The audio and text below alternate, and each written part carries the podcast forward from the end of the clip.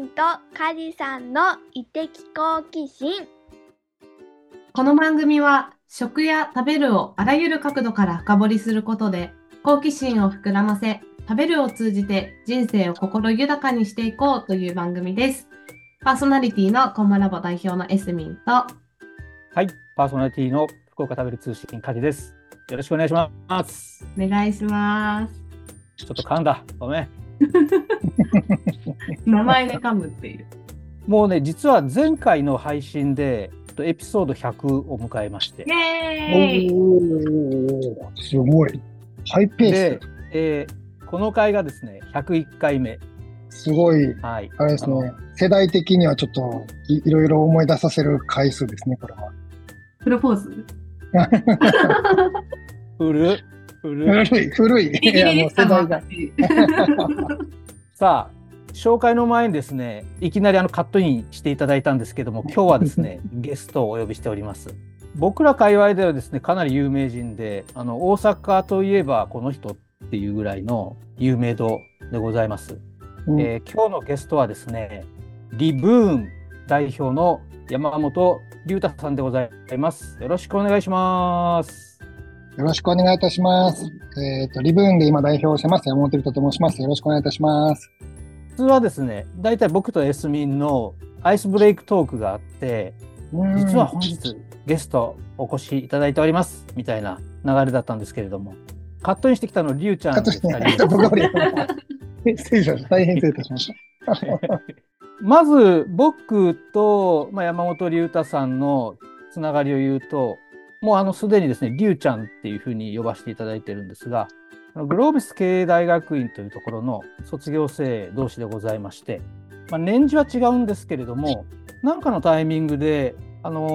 ーご一緒させていただいてで、えー僕が大阪に飲み行ったんでしたっけ？そうですね、そうですね。そこからの付き合いということでもう56年経ちますか。そうですよね。本当に2017年、18年ぐらいからですよね。今ではりゅうちゃんもそのグロービス経営大学院のメンターという役割を担っていたりそれから月眼というね月曜日からガンガン学ぶっていうこれも長寿番組ですよね運営していたりしております今日はですね実はあのりゅうちゃんいろんなことやってるんですけれどもその中でも今一番力入れてますか？はい。はい、もちろんです。はいその力を入れているですね、事業について語っていただこうかなと思うんですが、その今やってることも含めた上で自己紹介をお願いしてもよろしいでしょうか？はい、ありがとうございます。では、えっ、と、どうも、えートリプルバリューという会社自体はトリプルバリューという会社で代表してます。山本龍太と申します。今、あの、梶さんのからご紹介ありがありました通り、私は、えっ、と、グロービスに2016期ですね、2016年に入って2018年に卒業して、まあ、その卒業と同時に、えっ、と、新卒で働いていた会社、15年勤めた会社を辞めて、で、まあ、独立をして、えっ、と、トリプルバルという会社を起業したという形になってます。で、まあ、そんな中で、えっ、と、研修であったりとか、コンサル事業をしたり、あと、ま、エンゲージメントカードっていうものを作って、まあ、その事業をしたりっていうのをしている中で、えっ、と、2023年の3月、だからちょうどもう約1年前ぐらいですね。1年前ぐらいからこのリブンという、まあ、新たな事業というのを、スタートというところになってます。で、そのリブーンに関しては何をしているかというと、えっ、と、フードロス削減事業というふうに、えー位置づけていて、規格外で、えー廃棄される果物であったりとか野菜とかを活用して、まあ、付加価値をつけて、えー皆さんのところにお届けをしようということを、えっ、と、事業化をしているっていうのが、あの、このリブンのサスティナブル事業という形でやっているものなんですけど、まあ、これは、やっぱ農家さんたちが、こう一生懸命1年間とか、かけて育てた、えー果物とか、まあ、パイナップルって、あの、まあ今、石垣島の農家さんと話をして、まあ、あの、入荷させていただいたりとかしてるんですけど、パイナップル知ってます？これ、あの、2年に1回しかならないっていう。普通の作物は1年とか、まあ、なんだったら数ヶ月でパイナップル2年に1回とかっていうのを聞いた瞬間に、すごいもうな、めちゃくちゃ労力かけて作られてるにもかかわらず、規格外という位置づけになった瞬間に、まあ、流通に乗らなくて、結局買い取りしてもらえず農家さんは、まあ、近所に配るだけではもう追いつかないぐらいいっぱい出てくるんで、結局それをまあ廃棄していると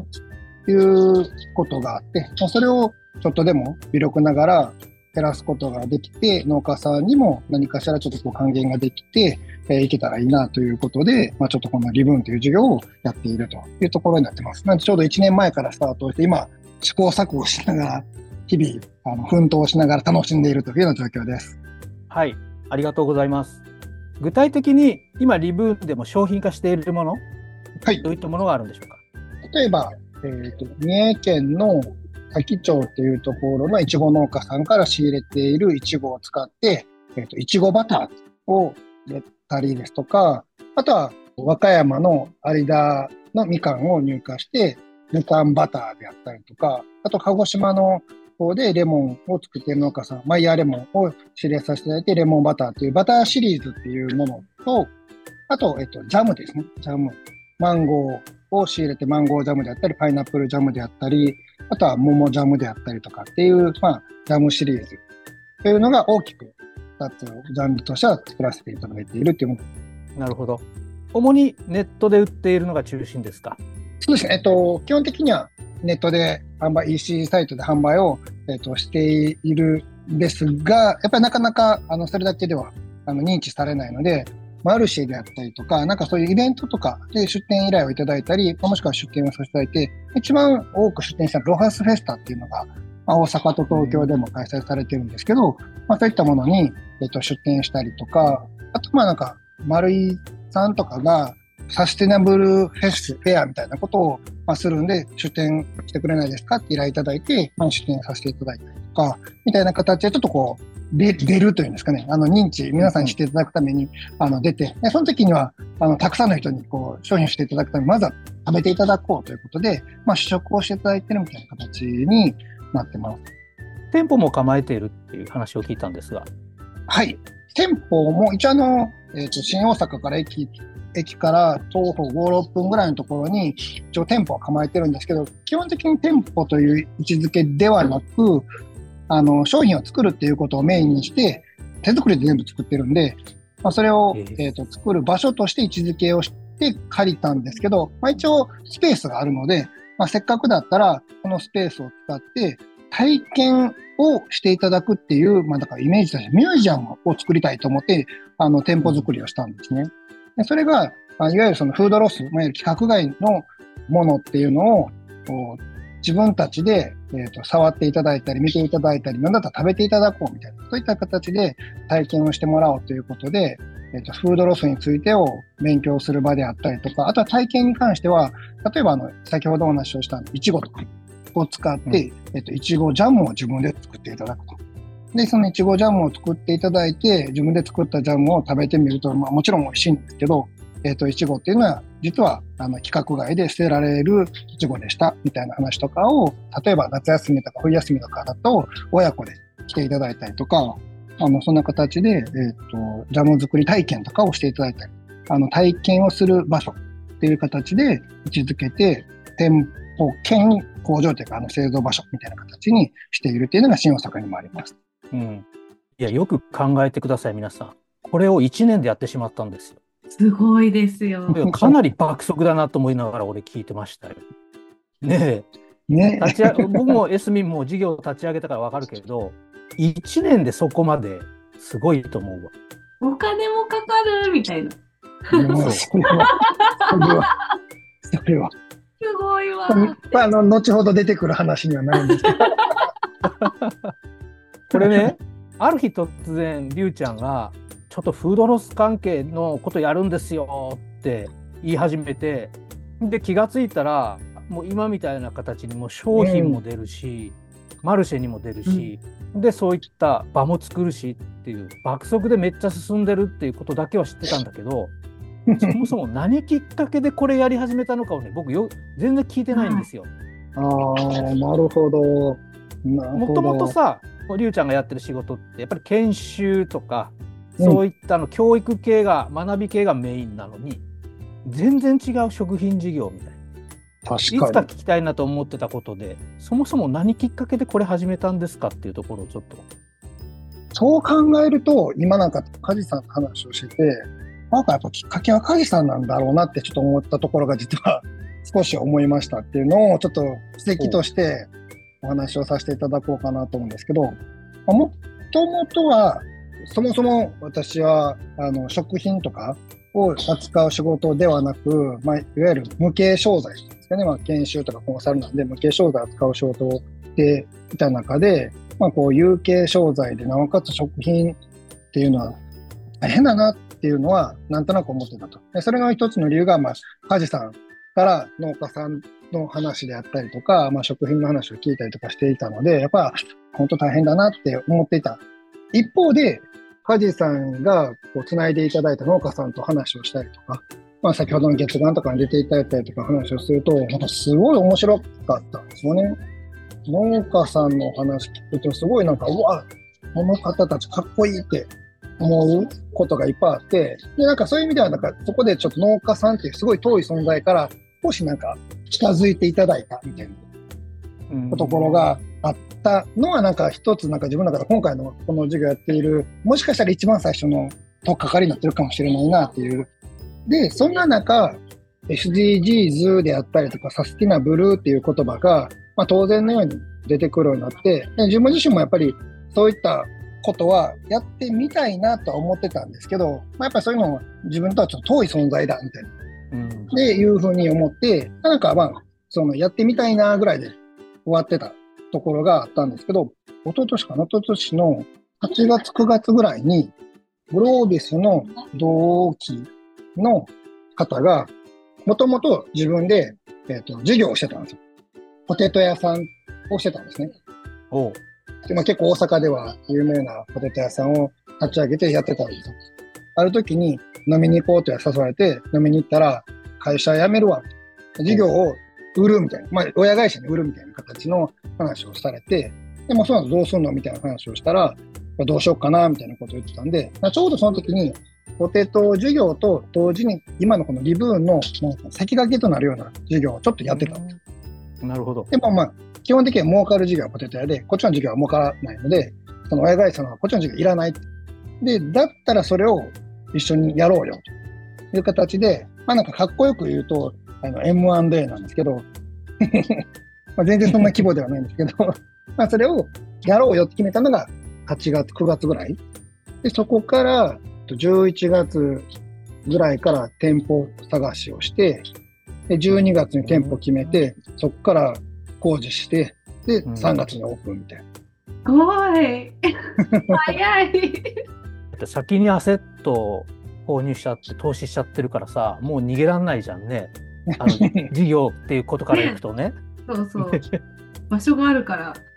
らその時、なんかその友人、まあ一緒にやっている方が先駆けてやってたっていうのと、やっぱりその扱ってるのがまさにこのフードロス、隠れフードロスって我々呼んでるんですけど、をまあ削減するっていうことをしているっていうのを聞いたときに、サスティナブルとか持続可能なとか、こう SDGs っていうもの自体が、なんか自分からすごく遠いものから、なんか、あ、これ問題って自分が原因、自分たちが原因だなと思ったんですね。うん何かっていうと、農家さんたちが100倍で捨てているっていう話を聞いたときに、なんで捨てるんだろうっていうふうに疑問に思ったわけです。せっかく作ったのに。うんうんでそれが規格外だからだってなって、規格外だからか、じゃなくて、なんで規格外が出るんだろうっていうのを考えたんですよ。でその時に自分がスーパーで、例えば、えっ、と、桃とかでも、まあ、綺麗な桃とちょっと黒くて気づいている桃であったり、傷んだ桃であったりとか、キュウリとかでもまっすぐなキュウリと曲がったキュウリとかがあった時に、同じ値段だったらどっち選ぶかっていうと、確実に綺麗な方を取るんですよね。っていうことをししていくことが、全員がそれをすることによって、結局曲がったキュウリは売れない、売れ残る、えーと傷んだ桃はもっと傷んでいくとかっていうになるから、結局、小売店としてはそれは仕入れたくない。ということは、流通業者としては、まあ、それを、えーと仕入れたくない。ということは、うんそれが企画というふうになっていって、農家さんは、えーと仕入れてもらえないっていうふうになってるんだなって思ったんです。ということは農家さんの規格外の、えー、と野菜とか規格外ってなっているもの自体は、僕らが購買行動というかね、が原因で、まあまあ豊かになっていく過程の中でそれが出来上がってしまっただろうなっていうことに、なんか気づいた時に、あ、なんか自分でもそれってできそうだし、自分の行動が原因なものだから、なんかそこは意識を変えていくことによって、もしかしたらそういうことがちょっとでもできるんじゃないか、みたいなところの、なんかね、こう自分ごと化ができたっていうのが一番の理由なんですね、スタートした理由のは。なるほど。それにしたってさ、多分俺だったら、まず固定にかけずに やるな。そこ、やっぱこう肝の座り方違うね、りゅうちゃん。すごいな。え、なんかそれ、ツッコミどころがいっぱいあって、なんかあの、いや、すごい、多分ここを切り取ると、それは、多分聞いてる方は、りゅうちゃんだからできるんだよねってなりそうだなって思ったんですよ。うん。でも、あ多分そうじゃない部分もあって、葛藤部分が多分ちょっとき切ったり、あの貼ったりはしてあると思うんですけど、なんかさっきその梶さんが言ってたみたいに、俺だったらそう固定費かけずにまず検証するなみたいなところを飛ばせたのは、やっぱりその一緒にやる方への信頼感とか、もうある程度これはいける、むしろ俺やらなきゃみたいな、なんかそういうところが起点だったりしたんですか、もちろん信頼感っていうのはもう、うん。もちろんあって、その人と100%やろうと思うとそこまでやらないと、ちょい乗りみたいなんだったら、まあ相手も信頼してもらえないだろうなと。本気でやろうっていうのに、まあなんか踏ん切れたのはやっぱその方が、まあいたからっていうのはもちろんあるんで、まあそれがまず一番と、もう一個はね、なんかね、使命感とかそんなかっこいいもんじゃないし、全然そうじゃなくて、もう本当にやりたいなんですよ。やりたいっていう。え、なんかそのやりたいって思った時って、なんかど、どんな感じだったんですか？この案を聞いて、え、俺それやりたいみたいな、えやるみたいな、ある意味、梶さんが食べる通信っていう仕組みを見た時の、恋に落ちたみたいな、確かに確かに確かに。あれに近いのかな？多分それに近しい気がするんですけど、月眼というまあ勉強会をしている中で、いろんな、まあ、梶さんも含めていろんな方においただいている中の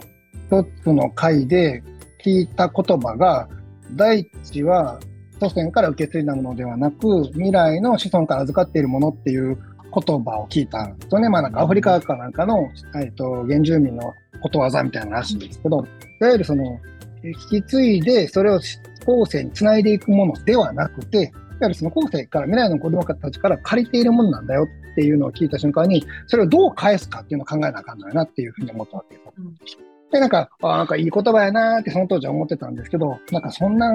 ことって、ね、こう自分ができることって言ってもね、みたいな無形商材やしってうん思ってたものが、あ、なんかできるかも、みたいな。ちょっとはなんかできるかも、みたいなところに繋がったというか、こう、無償にやりたくなったっていうのは、まあ、梶さんのまさに思わずもうその仙台に行かれたとかって話と似てる気がしますけど、そこに関して。もしかすると、あの、すごく印象に残ることが、リュウさんの人生において、実はこう、とても大事な言葉とかが、いくつか布石が置かれてた感じなんですかね。その梶さんのもそうだし、うん、うん。農家さんのこともそうだし、今の大地は、あの子孫から預かってるものっていうものもそうだし、なんかそれがうわーって全部自分のなんか心のどっか深いところには刺さっててそれがつながったのがその方の事業であこれだみたいなそんな風になったってイメージなんですかね。もうまさにそうですね。あまあ梶さんからやっぱり農家さんの話を多分聞いてなかったりとかしたら、多分農家さんってすごい遠い存在だったし、まあ、うちは別に兼業とかではなかったので、うんうん農家さんという方とのもう関わりって全くなかったんですね、自分自身の人生に。うんでもそれがなんかの梶さんのおかげで少し近づいて、で、ちょうど、まあ、その時ぐらいで子供がね、あの今、えっ、と、3歳と5歳、6歳なんですけど、そういう意味ではこう、ね、子供たちに向けて何か返せるものもあったらなっていうのと、あとその、えっ、と、授業している人間、まあ、方が、えっ、と、商品を、まあ、その例えば先ほどのジャムとかバターを作るにしても、全部無添加で作るっていうのをこだわって作ってるんですね。だからその自分たちの子供たちに、まあなんかこう、自信を持って食べさせることができるものを作ってるっていうのには、あの自分自身は心が踊踊ったというか、うん。やってみたいって思ったのの理由にはなるかもしれんなと思いますね。いや、これ、ますます聞きたいことがたくさん出てきたんだけどさ、テーマはフードロスを語るなんだけど、はい。ちょっとそこに行く前に、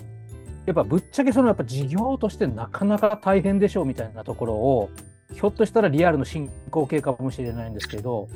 どうですか、まあ、1年やってみて、うん何が一番苦労しましたか？次回へつ